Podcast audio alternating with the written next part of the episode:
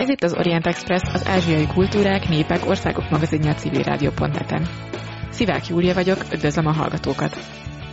A klasszikus hindi költészet az indiai kulturális hagyománynak egy kevésbé ismert, ám de annál fontosabb eleme. Mai adásunkban Bangha Imrével, az Oxfordi Egyetem Keleti Intézetének egyetemi docensével és az ELTE Indológia tanszékének címzetes egyetemi tanárával beszélgetünk. A beszélgetés apropója Imre klasszikus hindi költészetről szóló, az Eötvös Kiadó gondozásában megjelent új kötete, melynek címe Naps-hold nélkül ragyog a fény. Az Orient Expressz adásainak elkészültét a Magyar Nemzeti Bank támogatja. Felhívjuk hallgatóink figyelmét, hogy az Orient Expressz adásai nem csak a civilrádió.net-en hallgathatók, hanem podcastként az interneten is, az expressorient.blog.hu oldalon, a YouTube csatornánkon, továbbá a Soundcloudon, a Spotifyon, az iTuneson és a többi podcast alkalmazásban, méghozzá bárhol, bármikor, bármilyen kütyüvel. Imre, nagyon örülök, hogy el tudtál jönni a stúdióba, mert nagyon régóta szerettelek volna meghívni ebben a műsorba, és nagyon örülök, hogy most pont itt vagy Magyarországon, és sikerült erre a beszélgetésre sort keríteni. Mielőtt elkezdenénk a könyvről beszélgetni, szeretnélek megkérdezni arról, hogy hogyan alakult így a pályád, miért pont az indológiát választottad, hogy lettél indológus? Na, hát ez egy nagy kérdés. Győrben kezdődött, ott hallottam először jógáról, indiai filozófiáról, középiskolás koromban győri bencésekhez jártam, és hát érdekes módon egyházi iskolában 80-as években volt jógaoktatás, és aztán már akkor elkezdtem indiai irodalmat olvasni. A 80-as években jelent meg a világirodalom remekei sorozatban egy indiai mesegyűjtemény, ugye Vekerdi József szerkesztette a Mesefolyamok óceánja, abban voltak eposztöredékek, de ugyanakkor olvastam Baktait, akkoriban még nem jelent meg Baktai könyvformában a 40-es évek után, és olyan könyvet olvastam, amit írógéppel írtak, ilyen sokszorosítóval. Tehát így terjedt Baktai a 80-as években. És ez az India iránti érdeklődés aztán oda vezetett, hogy orientalisztikát akartam tanulni, és magyar történelem szakos diákként kerültem az ELTE-re. Az első évben lekéstem az indológia alapozóról, úgy hívták akkor az első évet, túl későn kérdeztem már rá, és akkor mondták, hogy a második évben kezdjem el az indológiát, és másodéves koromban magyar történelem indológia szakot vittem, végül aztán a magyar és az indológia maradt meg, mint egyetemi tárgy. Akkoriban ugye 5 éves volt az indológia képzés, és én is ezen az 5 éves képzésen vettem részt, ami úgy nézett ki, hogy nekem lehetett 5,5-nek is venni, de 4,5-nek is, ugyanis 1 évet közben Indiában töltöttem. Az indológia szak, ugye, ki ismeri, tudja, hogy elsősorban szanszkrit és hindi nyelvoktatásból áll, és én is ezt a 2 nyelvet tanultam a többi magyar szakos egyetemi tárgyam mellett. Az irodalom továbbra is érdekelt, és igazából az indiai út volt a döntő, 3. év után mentem ki Indiába, akkor már folyékonyan beszéltem hindiül. Nagyjából 1 év eltés hindi tanulás, az elég volt arra, hogy megjöjjön a folyékony beszéd, és emlékszem rá, hogy már az első év után nyáron találkoztam indiaiakkal, és először akadozva, de kicsit később már folyékonyan tudtam velük beszélni. Úgyhogy mikor Indiába megérkeztem 3 év után, már óriási élmény volt, hogy ott a helyi közegben használhattam a hindi nyelvet. A hindi, központi hindi intézetben tanultam, az még akkoriban Delhiben működött, és egy óriási élmény volt. Maga India, az első hónapok olyanok voltak, mint hogy egy más bolygón lettem volna, és igazából a 80-as, 90-es években eljutni egy másik kontinensre, az nagyjából olyan volt, mint egy hold vagy mars utazás manapság, hogy úgy el se tudta képzelni az ember, hogy eljuthat ilyen távoli helyekre. Ugye akkor még Ausztria is zárva volt előttünk, és akkor valaki meg éppen Indiába jusson el, hát óriási dolog volt. És Indiában a hindi tanulás alatt éreztem egyre inkább, hogy én azzal az indiai kultúrával akarok kapcsolatba kerülni, amelyik még él, és amelyel még az élő kapcsolatot is ki tudom alakítani, és ezért fordultam egyre inkább a hindi nyelv felé.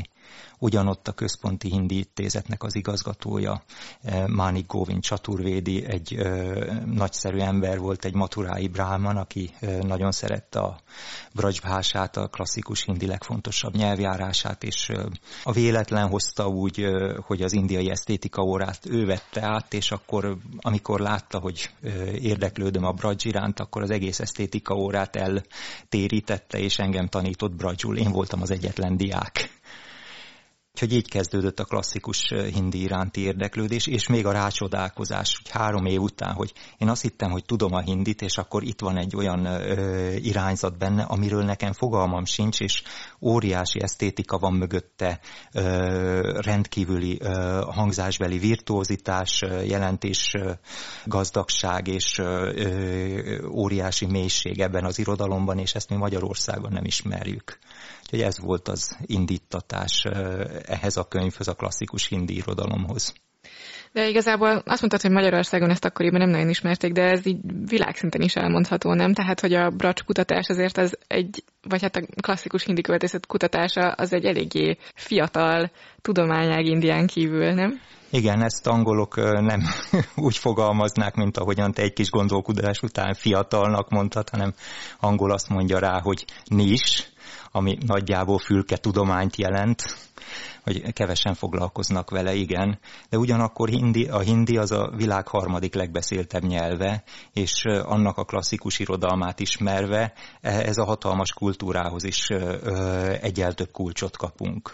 Nagyon kevesen ismerik, nehéz a nyelvjárásokat megtanulni, az irodalom is nagyon erősen kódolt, meg kell tanulni nagyon-nagyon sok kódot, amikor ehhez megpróbálunk hozzáférni. Ugyanakkor vannak segítségek is, témabeli behatároltság, hogy nagyjából egy idő után már rá lehet érezni, hogy mi az, amit mondani akar majd a költő. És hát a nyelvtanokba nem szorítható, de ezt is egy idő után úgy éli meg az olvasó vagy a hallgató, hogy ez egy óriási lehetőség volt a korabeli költőnek, hogy a nyelvtan szabályait kiferdítve, vagy esetleg egy-egy szót furcsán kimondva még nagyobb költői hatást tudott elérni. De ezt tették a mi költőink is, amikor mondjuk Arany János azt mondja, hogy nézni is tere, korabeli magyarban nem ez a szó létezett. Az indiaiak ennél sokkal erősebben kifordítják néha a szavakat, vagy pedig különféle nyelvjárásokból ötvöznek össze egy újabb költeményt, és ezt mindent meg kellett tanulni. Hosszú évekbe telt, Delhiben nem tanultam meg, ott inkább csak egy betekintést kaptam néhány versbe, és aztán utána magam mentem vissza Indiába, barátoktól kölcsönkért pénzen, és akkor ott ezen a második úton találtam Vrindávanban 2 tanítómestert, akik elfogadták, hogy tanítsanak, azt mondták, hogy nem jön hozzájuk indiai diák megtanulni ezt a hagyományt, tanítanak engem, hogy valaki legalább ezt tovább vigye, miután ők már nincsenek. Egyébként ez számomra egy kicsit meglepő, mert én azt gondoltam volna, hogy Indiában azért ez a mai napig egy viszonylag élő hagyomány, ha más nem, akkor legalább ilyen tudati szinten, hogy az emberek azért így tudnak róla, hogy létezik ez a szöveghagyomány, meg azért így nem tudom, ünnepeken, vagy akár csak ilyen nagyon leegyszerűsített formában, de még akár a bollywoodi dalokban is szerepelnek ezek a képek, ezek a versek, ezek a szereplők. Indiában sincs erre ezek szerint nagyobb tudományos érdeklődés? Sajnos nincs. A hindi tanszékeken egyre inkább szorul vissza a klasszikus hindi vagy óhindi tanítása, a diákok nehéznek találják, és akkor inkább a modern irodalmat akarják tanulni. Viszonylag kevés belőle a doktorátus, kevés az új szakértő, kevés az értő tanár is. Tehát kihalt az a nemzedék, amelyik nagyon értett hozzá. Amikor én Indiába kerültem a 90-es években, akkor még élt egy olyan nemzedék, amely szervesen kötődött ehhez a hagyományhoz. Vrindávani tanítómestereim a Krishnabhakti révén nagyon is közel voltak ehhez a hagyományhoz, ebben éltek. Egyikük fiatal korában bradzsul verseket költött, másikuk bradzslapot szerkesztett, tehát nagyon is élő hagyomány volt ez. Manapság inkább az a helyzet, hogy passzívan él. A Rámcsaritman azt milliók olvassák, Szurdász, Mirabai, Kabírdalokat ezerszer hallani a rádióban. Az emberek vagy értik, vagy nem. Szerintem valahol úgy a kettő között, az értés és nem értés között úgy nagyjából követik, hogy miről van szó, de hogyha rákérdeznénk, hogy nyelvtanilag ebben a mondatban mi az alany, mi az állítmány, akkor mondjuk a nyelvtani kategóriákat sem ismerik általában, de hogy fordítsák le ezt szó szerint, akkor már nem tudnák. Tehát a passzív jelenlét az nagyon erős, milliók között ott van, viszont aktívan, ha valaki elé oda teszek egy nehéz szöveget, akkor azt már Indiában, nem tudom, talán 4-5 ember van, aki ezt meg tudja érteni és el tudja magyarázni. És ehhez még elmondok egy anekdotát, hogy amikor Indiában tanárokat kerestem, akkor az volt a módszerem, hogy az indiaiak azok azt szeretik, hogyha fejből tudunk verseket. Úgyhogy megtanultam fejből jó néhány verset, és megtanultam néhány nagyon-nagyon nehéz verssort, amit már az egyik tanárom elmagyarázott. És amikor új tanárt kerestem, akkor elmondtam neki a nehéz verssort, és megkérdeztem, hogy megmondaná-e nekem tisztelettel, hogy ez mit jelent. Ha tudta, akkor tudtam, hogy jó helyen vagyok, ha mellé beszélt, akkor inkább továbbálltam. Ez tényleg egészen elképesztő. Kicsit mesélj még légy szíves erről a hálózatról, amit így kiépítettél Indiában. Honnan hallottál egyáltalán új tanárokról, vagy hogyan zajlott ez az egész felfedező utad, amikor így feltérképezted, hogy mi az, ami még él ebből a hagyományból Indiában? Hát az indiai hálózat, most titkot árulok el, Négyesi Máriánál kezdődik, és minden más. És még annak idején Betlenfalvi Gézánál. Nekem ez a hálózat Négyesi Máriától indult, és a Központi Hindi Intézetben az intézetvezető, aki nagyon megszeretett, hát ő örült, hogy valakinek tud bradzsot tanítani. Ő adott további kontaktusokat, egy politikusét.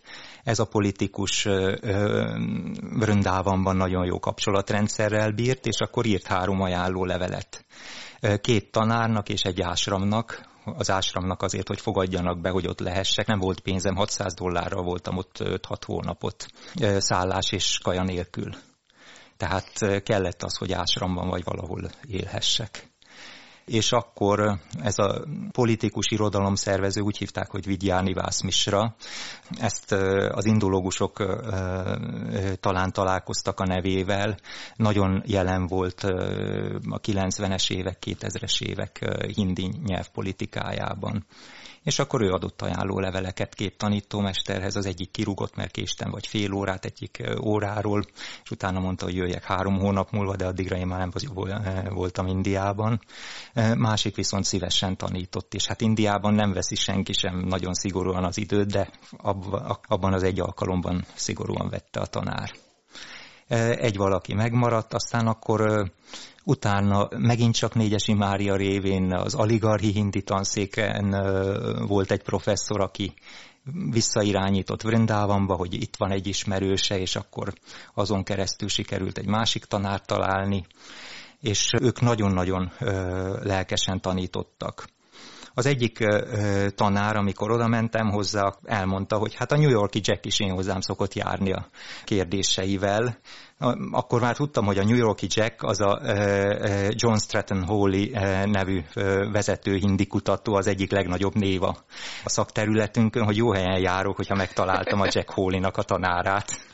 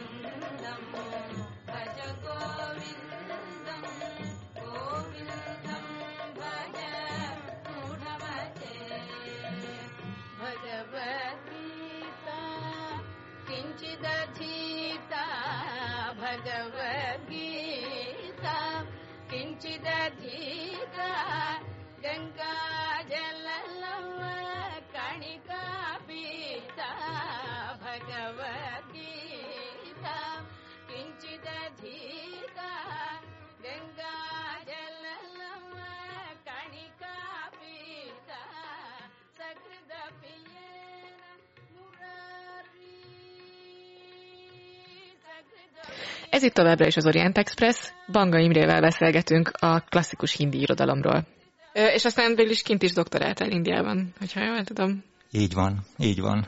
Szerettem a klasszikus hindi irodalmat, és igazából nem doktorálni mentem ki, hanem többet tanulni. A doktorátus az éppen egy keret volt hozzá. Az indiai állam adott egy ösztöndíjat, Nehru ösztöndíjnak hívták, ismerős azoknak a magyar hindológusoknak, akik szintén Indiában tanultak, nem nagy pénzt adnak, viszont mégis megvan egy keret ahhoz, hogy hivatalosan vagyok Indiában, és ez nagyon sokat jelentett.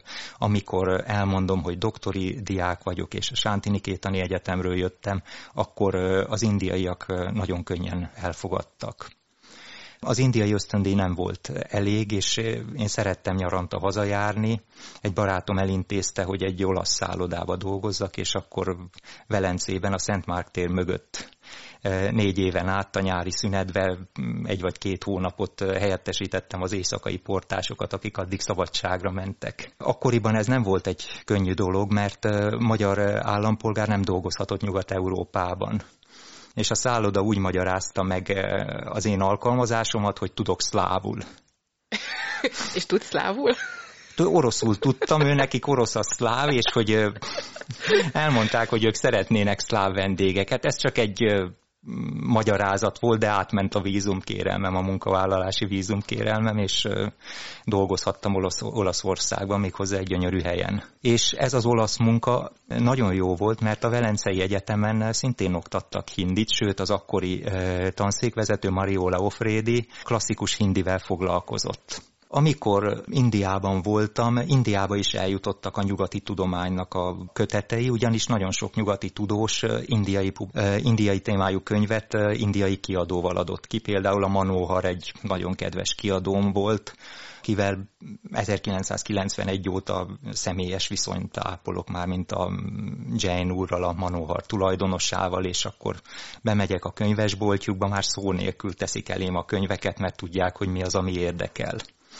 És hát ott találkoztam egy kötettel, amit megvettem, elvittem Sánti-Nikétanba, és az egy nagyon érdekes dolog volt, hogy azt láttam, hogy hoppá, itt vannak nyugaton klasszikus hindi kutatók, és van egy kötet, ami egy konferencia kötet, Párizs, és van egy másik, ami Seattle-ben, ugyanennek a konferenciának 3 évvel később megismételt változata, amin nem csak az óhindi, hanem a ómaráthi, bengáli, stb. Kutatói összejönnek. És akkor olvasgattam benne a cikkeket, abból tanultam, vagy abból is tanultam sok mindent arról, hogy most milyen módszerekkel lehet hozzáállni ehhez az irodalomhoz. Ezek ugye angolul írt kötetek voltak, konferencia kötetek, és úgy elképzeltem, hogy hú, hát ez az igazi, itt van a tudománynak a teteje, milyen jó volna, hogyha én is egyszer részt vehetnék egy ilyen konferencián. Akkoriban ezt úgy hívták, hogy Bhakti konferencia, és a kötetek pedig általában olyan címen jelentek meg, hogy Bhakti in Current Research, tehát a Bhakti a jelenlegi kutatásban. Na és akkor az érdekes dolog az volt, hogy 96-ban bejártam Velencei Egyetemre, nagyon jól összebarátkoztam a nyelvi lektorral, és hát akkor mondta az Offredi professzor, hogy a következő konferencia Velencében lesz 97-ben. És én mondtam, hogy és én eljöhetek? Azt mondja, persze. Úgyhogy szinte 1 éven belül, hogy találkoztam ezzel a kutatással és ezzel a tudományos körrel, már eljöhettem Velencébe ugyanezek között, a tudósok között a konferencián előadni. Ekkor még mindig doktori diák voltam Indiában. És hát ezen a velencei konferencián hihetetlenül sok vezető tudóssal találkoztam. Például itt ismertem meg Ronald Stewart McGregort, aki a szótárat készítette, hindi irodalom történetet írt, és mellesleg egy elképesztően barátságos, visszahúzódó, de barátságos, udvarias ember volt. És nagyon sok más tudóssal itt találkoztam először, és ebből már egy nagyon-nagyon jó nemzetközi kapcsolatrendszeri épült ki. Aztán az érdekesség az, hogy ez a konferencia sorozat 3 évente szerveződik. Már automatikus volt, hogy a Velence után 3 évvel 2000-ben Lővenben részt vegyek a konferencián, utána 2003-ban Heidelbergben megint csak részt vettem. 2006 egy érdekes év volt, mert bizonyos okok miatt nem szervezték meg a konferenciát, és úgy tűnt, hogy az egész sorozat az meghal, mert most már új irányzatok vannak a tudományban. Viszont nekem megvolt ez a kapcsolatrendszerem még a velencei, lőveni, heidelbergi konferenciákról, és akkor a konferencia, az első konferencia szervezője, Vinant Kalevert írt egy e-mailt, hogy Imre, nem akarod a következőt megszervezni. Én akkor éppen Csíkszeredában tanítottam részmunkaidőben, másrészt Oxfordban, és akkor kérdeztem, hogy szívesen megszervezem, Csíkszereda, Budapest vagy Oxford, melyiket szeretné. És azt mondta, hogy Csíkszeredát. Úgyhogy 2009-ben ezt a konferenciát Csíkszeredában szerveztük meg, és jöttek Japánból jó sokan, de megint csak nagyon sok vezető tudós akkor elzarándokolt Csíkszeredába, ahogyan tudott, és hát egy nagyszerű konferencia alakult ki belőle. És azóta egészen a legutóbbi konferenciáig benne is voltam a konferenciák szervezőbizottságában. Az a 2006-os megingás, az pedig ugye eltűnt, most már el is felejtettük, pedig úgy tűnt, hogy ennek vége fog szakadni. És mondjuk erre én büszke vagyok, hogy sikerült újjáéleszteni, és most is megy, most már az én szervezésem nélkül is a legutóbbi az Oszakában volt tavaly nyáron, következő az pedig Ausztráliában lesz 2 év múlva. Igen, meg hát ezen kívül azért vannak ezek a bracs táborok is, és én a saját korosztályom körében is azt látom, hogy azért ez egy egyre népszerűbbé váló tudományág. Nekem is több ismerősöm van, aki így erre teszi fel az életét mostanában, hogy ezzel foglalkozzon. Viszont az a helyzet, hogy most már annyira sok olyan kifejezést említettünk, ami nem biztos, hogy érthető az avatatlan fülnek, hogy lehet, hogy el kéne kezdenünk szétszálazni kicsit így ezt a klasszikus hindi irodalmat, hogy mi is ez, milyen nyelveken íródott, vagy egyáltalában például milyen periódusra datálhatjuk, miről beszélünk akkor, hogyha a klasszikus hindi irodalmat emlegetjük. Hát az 1350 és 1800 között íródott észak-indiai irodalom, ami olyan nyelvjárásokon született, amelyeket általában a hindi nyelvjárásainak sorolnak be. Manapság, hogy ennek a tudománya egyre inkább gyengül, mármint a klasszikus hindinek, ezért nagyon sok hindül beszélő azt mondja, nem, ez más nyelv. De ugyanakkor egy nyelvnek a klasszikus hagyományát azt nem biztos, hogy mindenütt értik. Tehát Chaucert nem érti meg kommentár nélkül egy angolul beszélő, és akkor a Chaucer előtti irodalomról mit mondjunk, Gawain és egyebekről. Tehát az irodalmi hagyomány viszont nagyon-nagyon erősen a modern irodalmi hagyomány csájávád, és a későbbi irodalom ebből a klasszikus hindi irodalomból nőtt ki. A klasszikus hindi irodalom nem azon a nyelvjáráson született, amelyen a modern hindit beszéljük. Ez ami a legnagyobb nehézsége neki. Az irodalom fő témái azok egyrészt a vallásos költészet, másrészt pedig az esztetizáló költészet. Van, amikor a vallási odaadás határozza meg a költőt, és a költő nem is költőnek vallja magát, hanem sokkal inkább istenimádónak, és az istenimádás egyik kifejeződése az, hogy ő verset ír, vagy sokkal inkább költ és dalol, mert nagyon sok költő valószínűleg sohasem írt, nem is tudott írni. Viszont szájhagyomány vitte tovább a dalaikat, és változtatta a maga dinamikája szerint. És aztán vannak költők, akik az esztétikumot helyezik középpontba, ugyanakkor ők is beszélhetnek vallási témáról, de már a költészet meghatározója az esztétikum. Az esztétikum nagyon gyakran formalista, és hát nagyon-nagyon fontos volt a hangzása egy-egy versnek.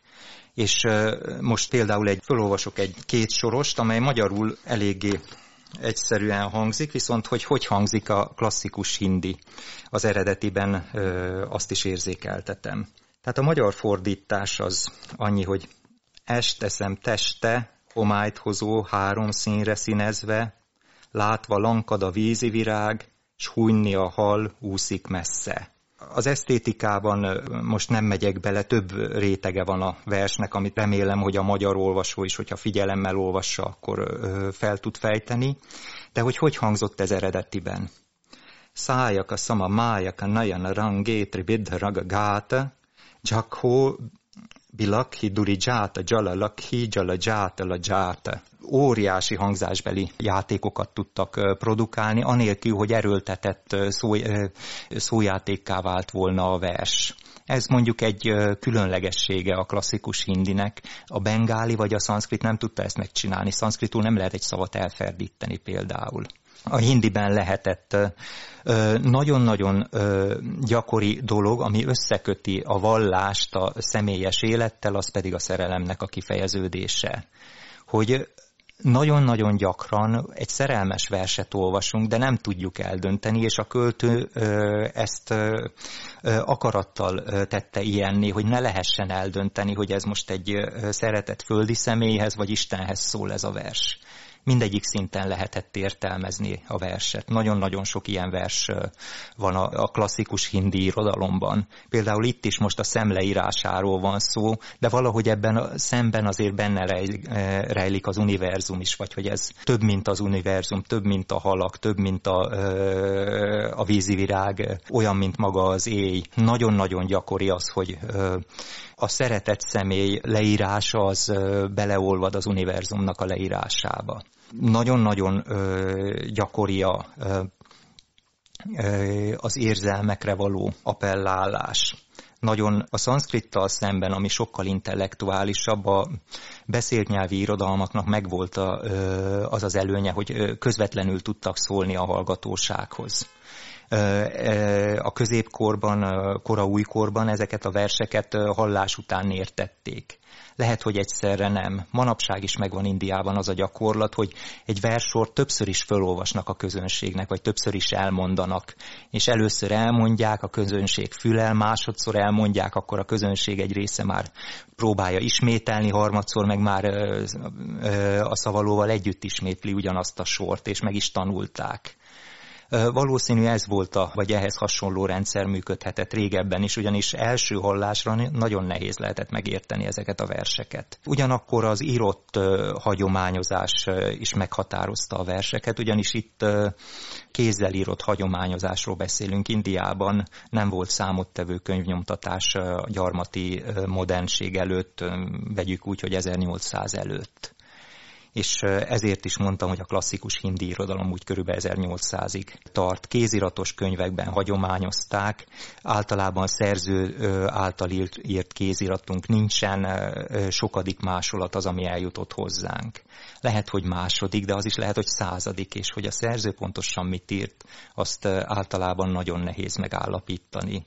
Nekünk ott van a szöveg, és most mi a modern, posztmodern módszertanunkkal megpróbálunk abból a szövegből kihozni annyit, amennyit csak tudunk.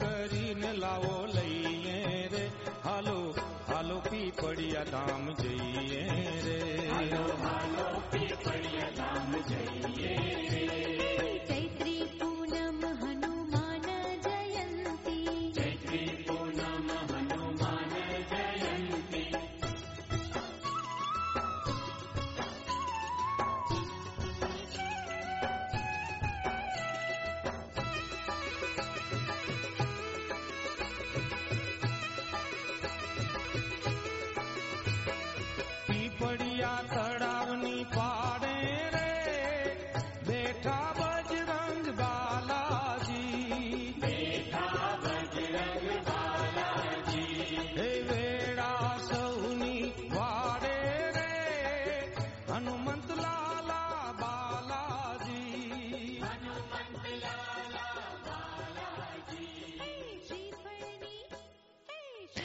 Ez itt továbbra is az Orient Expressz, mai vendégünk Bangha Imre, akit a klasszikus hindi irodalomról kérdezünk. A közönségről mit tudunk? Mármint a kortárs közönségről, kiknek szóltak ezek a versek? Milyen formában hagyományozottak, milyen alkalmakkor kerültek ezek elő?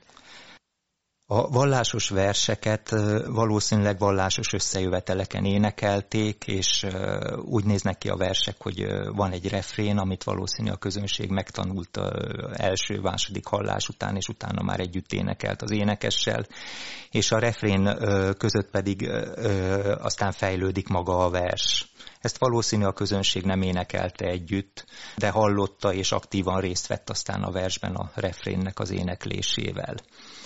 Ez lehet egy szervezett vallási összejövetel, de sokan arról beszélnek, hogy egyszerűen képzeljük el magunkat 500 évvel ezelőtt Indiában, egy karavánszerájban, és ott van mindenféle vándor, jógi, fakír és egyebek, és akkor ők ott este elkezdenek énekelni, és akkor kis társaság oda gyűl köréjük, az nem olyan homogén, mint mondjuk egy vallási előadásnak a közönsége, ami pont azért ment oda, mert a vallási előadást akarta hallgatni, hanem ezerféle ember, hindu, muszlim, dzsaina mind együtt ott hallgatja az egyik előadót vagy a másikat. És nagyon sokat megtanultak az emberek, és vittek tovább. Lehet, hogy egyik előadó meghallgatja a másikat, aztán akkor utána a következőkben már ő adja elő a verset, de a maga stílusában, a maga módján. Sokszor így a versek átalakulnak. Van olyan, hogy például Krishna imádó versből sokkal inkább egy leírhatatlan Istent imádó vers lesz. Mirabai esetében dokumentáltam ezt, és könyvben is írok róla, hogy megtörténik ez a szóbeli hagyományozás révén. Tehát ez volt az egyik fajta közönség, lehetett szervezett vallási, illetve kevésbé szervezett általános közönség, ami bárki, aki lehet, hogy vallási tanításra vágyott, vagy érdekelte a zene, szórakozni akart, hallgatni éneklést, ő énekelte. Aztán van egy másik, az esztétizáló költészet, az általában királyi, vagy pedig mondjuk úgy, hogy nemesi gazdag emberek előkelők udvaraiban született, és általában egy-egy műnek az elején vagy a végén ott van egy dedikáció, hogy ennek vagy ennek a főembernek ajánlom a versemet. És valószínű a költő ezért valamiféle jutalmazást kapott. Ezt az esztétizáló költészetet aztán az indiaiak a 20. században ambivalensen fogadták, ugyanis azt mondták rá, hogy ez talpnyalás, és igazából nem nekünk való költészet, és azért lettünk angol gyarmat, mert ilyesmikkel foglalkoztunk ahelyett, hogy a valóságra figyeltünk volna. Ugyanakkor ezt szintén a kutatásaim derítették ki, hogy a Krishna költészet és a szerelmi költészet az nem csak az ember és Isten iránti szerelemről szólt, hanem nagyon gyakran politikai tanítás volt benne. Mint egy udvari bolond, amikor a királynak meg kell, hogy mondja az igazságot, és ilyen versekben mondták meg. És ezt lehet dokumentálni, az utolsó fejezet szól Thakur verseiről, 1800 környékén élt Bundelkhandi költő, és akkor több anekdota van, hogy ő hogyan adott tanácsot a királynak, vagy éppen a gyülekező előkelőknek, hogy mit ajánlana ő a politikában. Ez az egyik fajta közönsége az esztétizáló költészetnek. Viszont egy nagyon-nagyon érdekes dolog, hogy 1814-ben jelent meg Thomas Dewar Broughtonnek a könyve a hinduk népi költészetéről, és ebben bracsverseket gyűjtött össze.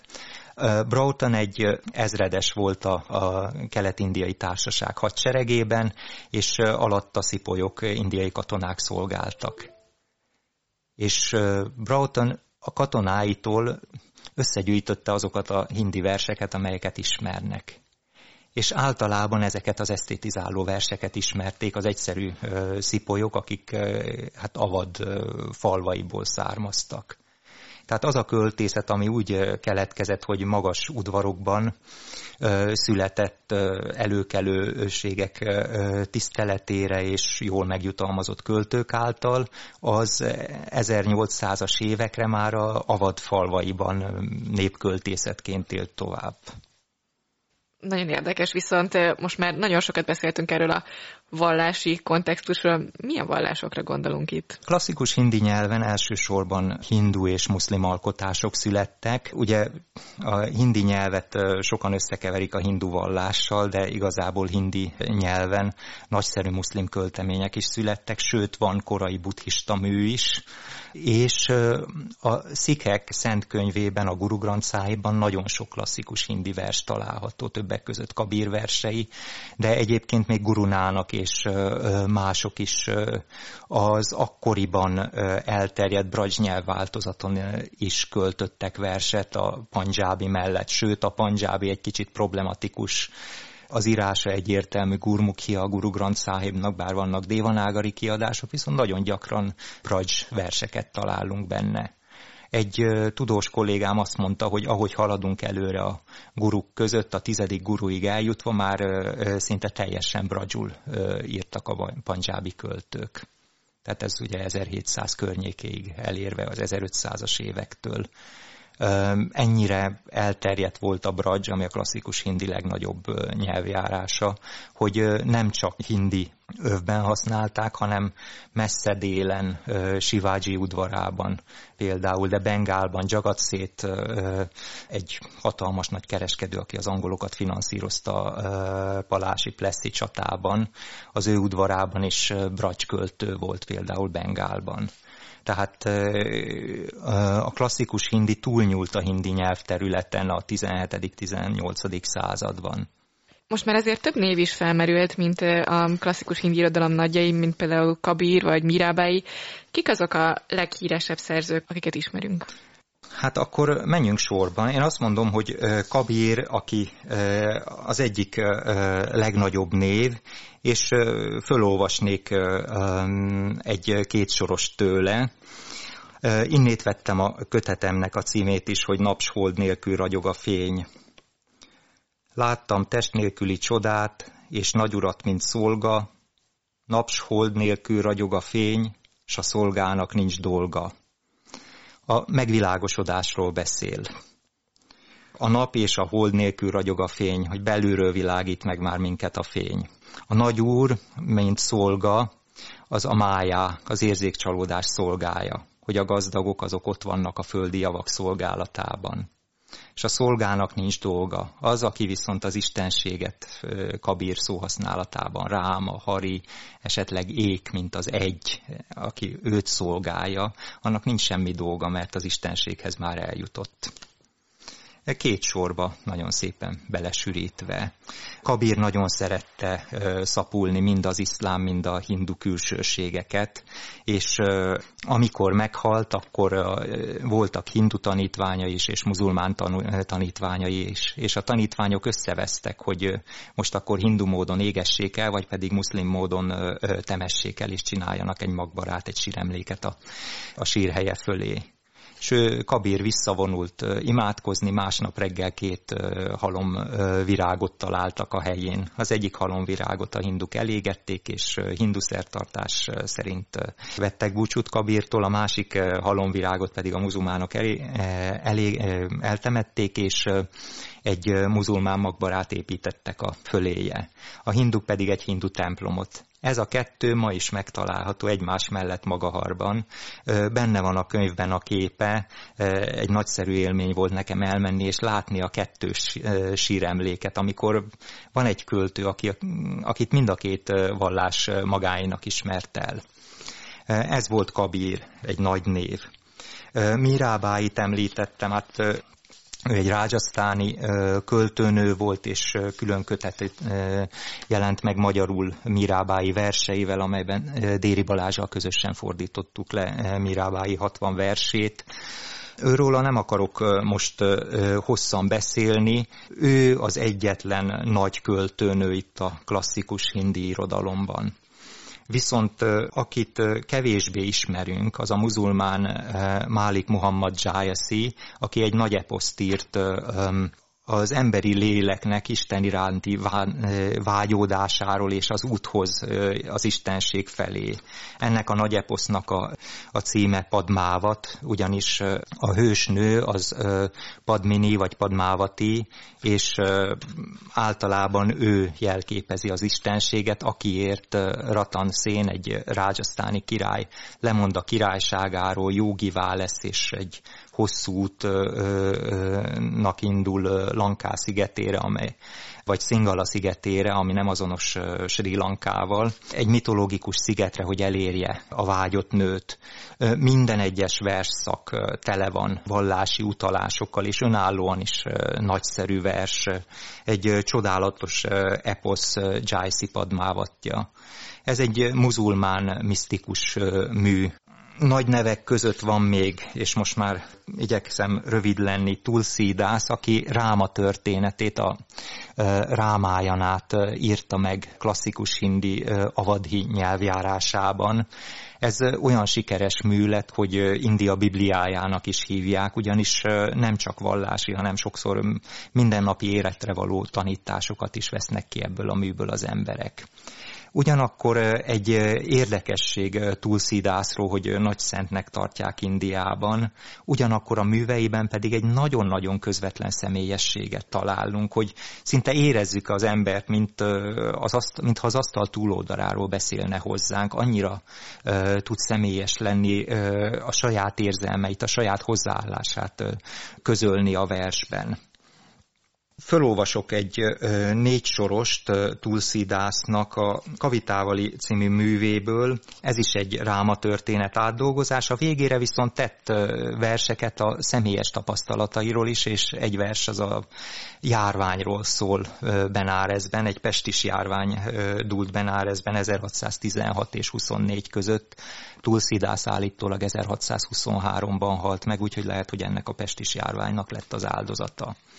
És itt a pestis járvány alatt Rámához, szeretett istenségéhez imádkozik, illetve a közvetítőhöz, Hanumánhoz, aki Rámának követe volt, és egy hűséges szolgája, aki hatalmas szolgálatokat tett Rámának. Tehát a járvány Benárezben. Siva városa lett a tó, s lakói a halak benne. Nincs békéjük, mert a járvány őrjítő habot hozott. Csapkodnak és ugrálnak és vergődnek és elpusztulnak, menekülnek rémültükben, föld, víz is halált hordoz. Istenek nem kegyelmeznek, s közjóra nem gondol király, új szokás jár Benárezben, törvénytül most a gonosz. Védj meg Ráma, követe vagy, védelmezzél ó Hanumán, te segítél, mikor az úr kiutat már nem kapott.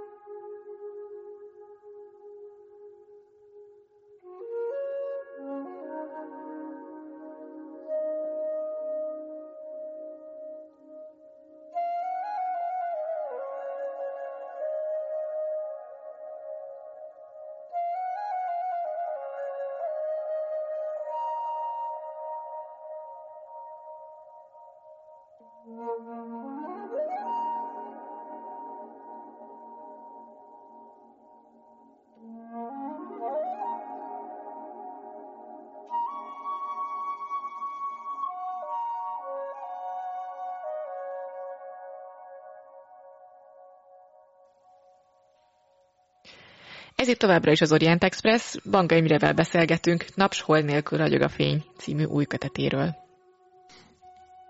Tulszídásznak személyes könyörgése városáért, amelyben ő is jelen van. És hát az esztétizáló irodalmat említettem már, ott a legnagyobb költő Bihári, aki az emberi szemről írta a verset, amelyet korábban felolvastam. Viszont a 18. század legnagyobb költője, szerintem legnagyobb költője Ánand Gan, ennek az esztétizáló irodalomnak a meghaladására törekedett úgy, hogy ő is tudott esztétikum által meghatározott verseket szerezni, sőt, sokszor több esztétikai háttere van egy-egy versnek, mint azoknál a költőknél, akik csak az esztétikumot tartják szem előtt. Viszont Ánand Gan a szerelemről ír.